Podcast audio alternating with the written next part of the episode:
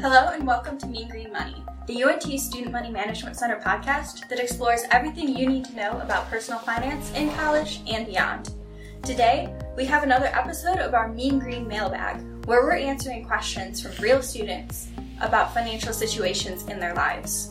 If you want to hear your question answered on the show, email us at moneymanagement at unt.edu with the subject line Mean Green Mailbag.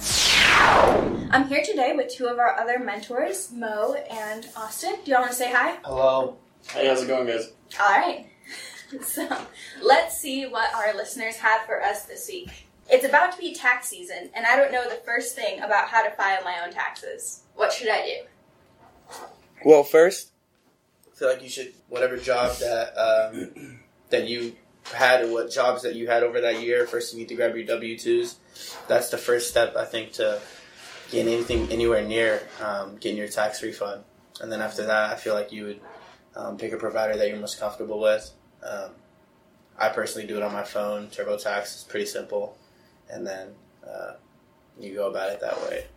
And there are also free resources in Denton that will help you file your taxes. As long as you don't make a crazy amount of money, which most college students don't, you can go to VITA, V-I-T-A, through the United Way of Denton, and they'll be able to provide you with help filing your taxes for free. Alright, let's see what's next. I'm moving away from Denton when I graduate, and I'm trying to decide if I should stick with my current bank or find a local bank near my new hometown. What's the best way to pick a bank? I think when it comes to banking, um, it kind of depends on a few things. Depending on how far away you are moving from your current bank, um, if your current bank is a strictly local bank, then you may want to go ahead and just switch to another one. If it's a national bank, then there's no real point in switching. Yeah, if there's a national bank, you could stick with the same one. Sometimes local banks will have better interest rates or better deals um, on loans, especially credit unions. They might have special offers for their members. So definitely check out what the different options are in your area. If you don't care about a physical branch, there are also online banks that you could use where it doesn't matter where you live because it's online. They don't have physical locations. Um, for me, I think yeah, it's whatever like you're most comfortable with. I mean, if you're one person that looks at a bank and looks at what what they have to offer for you, um, whether that's uh, interest rate on a on a savings account or um, how close it is that how close they live towards you, um, then that's something you can look at. But for me, I'm never I never really feel too tied in with a bank. Um, if I move and there's a bank closer to me, um, it's really for my convenience. So. And I think you need there are some kind of standard things that you should be looking at, like are you going to be charged fees to have a checking account or savings account, or will you be able to get those for free through your bank? There are a lot of free options out there, and The other thing, definitely when it comes to banks, make sure uh, you use a FDIC insured bank. That way, no matter what happens, you'll be covered. yes, and most banks will be FDIC insured up to two hundred fifty thousand dollars. Um, so yeah, definitely check out that to make sure they're a real bank. Look at any kind of fees you might be charged, um, or ATM fees if you like to get cash from ATMs a lot. That's going to matter. And then if you plan on keeping money there for any kind of period of time, checking out the interest rates on the savings accounts as well, because I know there's a big difference uh, between when I was using a bigger national bank and getting 0.01 percent versus using an online bank and getting two percent. It's not going to be a ton of money either way, but it does make a difference in providing you with a few extra dollars if you check out those interest rates before you open an account. Okay, so it says here, this semester I spend six hundred dollars on textbooks, and that just feels ridiculous. How do I save money next semester? Oh, that's a good one. So a couple good tips that I learned uh, pretty early on is if it is a if your class is requiring you to buy a older edition book um, or a book that hasn't a new edition hasn't been re- released in a couple years, always check online because I've gotten lucky and found PDF versions for free. Yeah, and never never buy the book before your first class day because sometimes you'll find out that the professors don't actually require the book and you can learn everything you need to know in class, which helps. And also sometimes it might say on the syllabus that you need the most recent edition, but then if you go talk to the professor, um, they'll be able to tell you if that's actually true or if a previous edition, which is going to cost you like a third of the amount of money, will teach you the same amount of information that you need to know. Yeah, and uh, one of the you know better techniques that I hear people using is they'll ask around, see who's taking that course, and people will sometimes resell you a book for a cheaper price than you having to go and get it from a uh, from the bookstore, Voertman's or um, Barnes and Noble. So that's something that I, I actually know a lot of people that end up doing. And then, like Becca said, look at see see what the professor has to say about the books. If it's not mandatory, then um, don't stretch yourself out too much. You know to to get the book, but definitely ask around first before you go and buy it from a uh, from a bookstore. Just because you you're most likely going to end up saving a lot of money. If it comes to like an online, if you're needing like an up to date online version, sometimes you're just kind of out of luck and you got to pay full price, and that's just kind of what it is. But uh, it's usually, especially happens with like math labs or like science labs, you do stuff online, you're gonna have to pay full price for it. Yeah, and but if you do end up in a situation where you need the book, but only for you know a couple hours to study for an exam or you have one project out of a book. Sometimes you'll be able to find the textbooks uh, at the library too. They have course reserves. So if you know you're only going to need the book once in a while you can go check it out from them for a few hours and save the money. So what should i do about a large amount of credit card debt?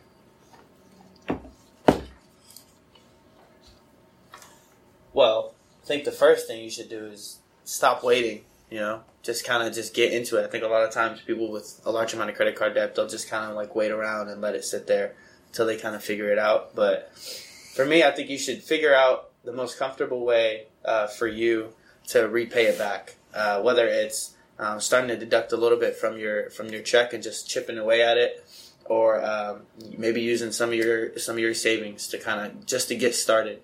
Um, once you break that threshold, um, the most important key for me is just to find a way or find the most comfortable method for you to repay it back.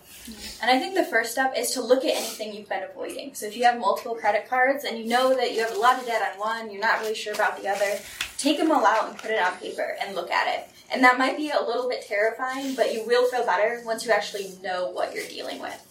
And then I would say the second thing is to stop spending money on your credit cards for a little while. For real. Um, you don't necessarily have to cut them up, but stick them in the freezer, give them, you know, lock them away somewhere where you don't have easy access to them. You need a break from spending on these credit cards so that you can tackle the debt without accumulating any more money. One thing my mom does, um, and it's not something I've always been interested in, but one thing my mom does is kind of what Becca says, um, especially after the holidays, what she'll do is she'll take her card and she will just lock it away in her safety deposit box for a couple months, so that way any purchases that she made over, like right before the holidays or right over the uh, like especially gift holidays like around um, end of the year, um, she'll take it and lock it in her safety deposit box so she can't touch it for a couple months, and she'll work to pay off at least ninety percent of that debt that she accrued just from the holidays, and then she'll pull it out. That way, she can have it in case of emergencies. And if there are a bunch of different kind of, um, if it's coming from multiple different credit cards, there are a couple popular ways on how you can approach that. Um, one of the main ones is called a snowball, and if you're really overwhelmed, this can be a really good place to start because you start by just focusing on whatever that smallest debt is. So if there's one that's 10,000 and one that's only 500, you can knock out that $500 one first and get that easy win as motivation for working on the other ones. If they're all the same, um, you can also look at doing it by interest rate. Pay off the one with the highest interest rate first because that's the one that's going to be growing the quickest. So you want to get rid of the one that's costing you more and more every month, and then and then you can tackle the ones that aren't accruing quite as much interest. What advice do you guys have for 401k help? Use it. So what a 401k is, it's a way to save money for retirement and save money on taxes. So when you contribute to a traditional 401k, you can deduct it on your taxes so you're not paying income tax today on the money that you're putting in there. And then you can invest that money in the account because a 401k is just the name of an account. Then you have to go in and actually pick what you want that to be invested in, and then you can let it grow all throughout your working career and have a nice little sum of money at retirement to be able to live off of when you don't have an income anymore.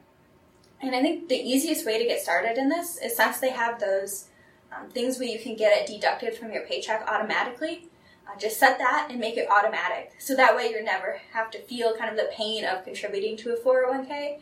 It's just happening automatically. You never see that money and it's growing kind of out of sight, out of mind so that you have a good amount by the time you decide to retire. Becca, do you have a 401k? I don't. I do have an IRA. Um, Okay. So 401k is going to be usually dependent on your employer unless you're self-employed.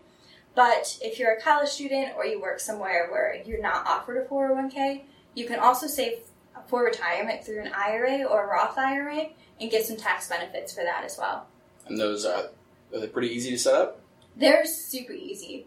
Um, I think mine probably maybe took me 10 minutes to set up, and then I just have it automatically putting in a certain amount of money every month. So I never have to do anything. I never have to touch it. I never have to look at it.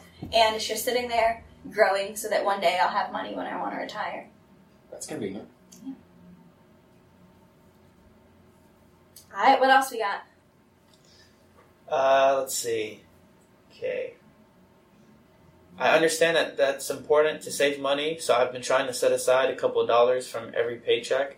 Can only spare like five dollars a week. However, it seems pointless.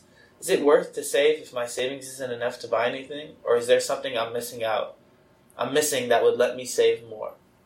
Well, Mister or Mrs. Anonymous, um, I think that the idea of having a savings account is um, very crucial for just about everyone with a bank account. Just because, uh, to me, a savings account is like a cushion, right? It's like it's like a backup plan in case something happens.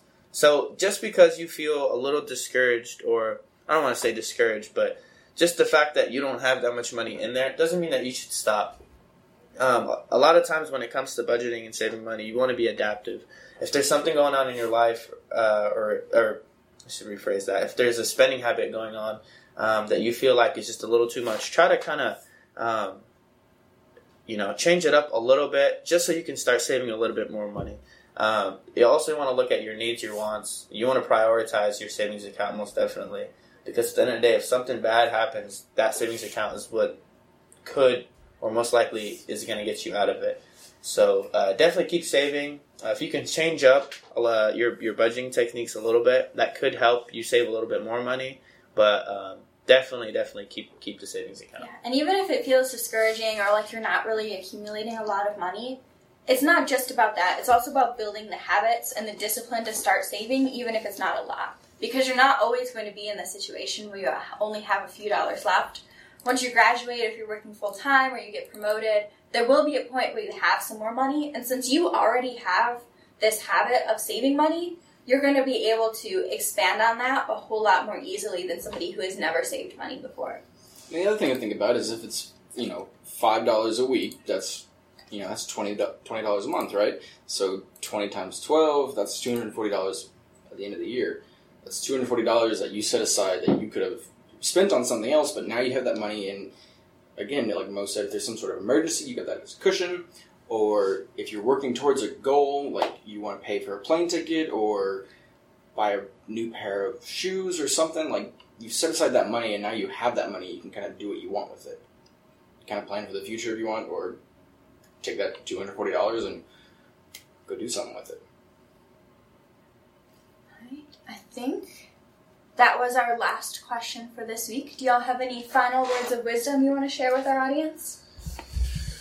Uh, keep saving. Keep doing what you got to do. Um, if you're in a uh, point in your life where you know you're saving, you feel like you're not saving enough, just keep at it. Um, I just try to be as adaptive as possible uh, for me, but that's really all I got, to be honest.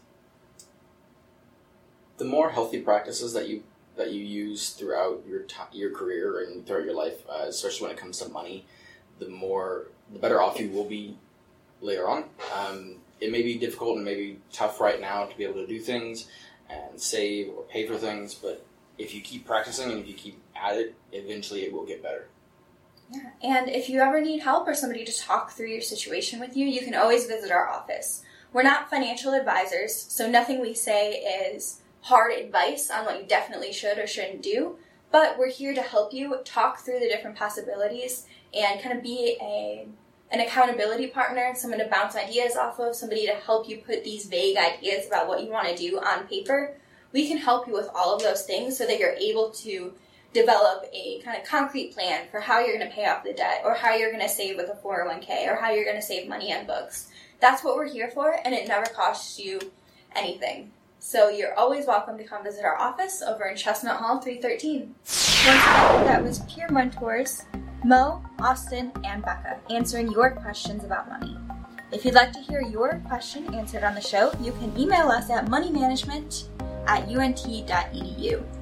If you have any feedback or ideas from the show, you can also send them to that address. If you like this episode, please share it with your friends or subscribe to us in Apple Podcasts. Thank you for listening, and I hope you have a wonderful week.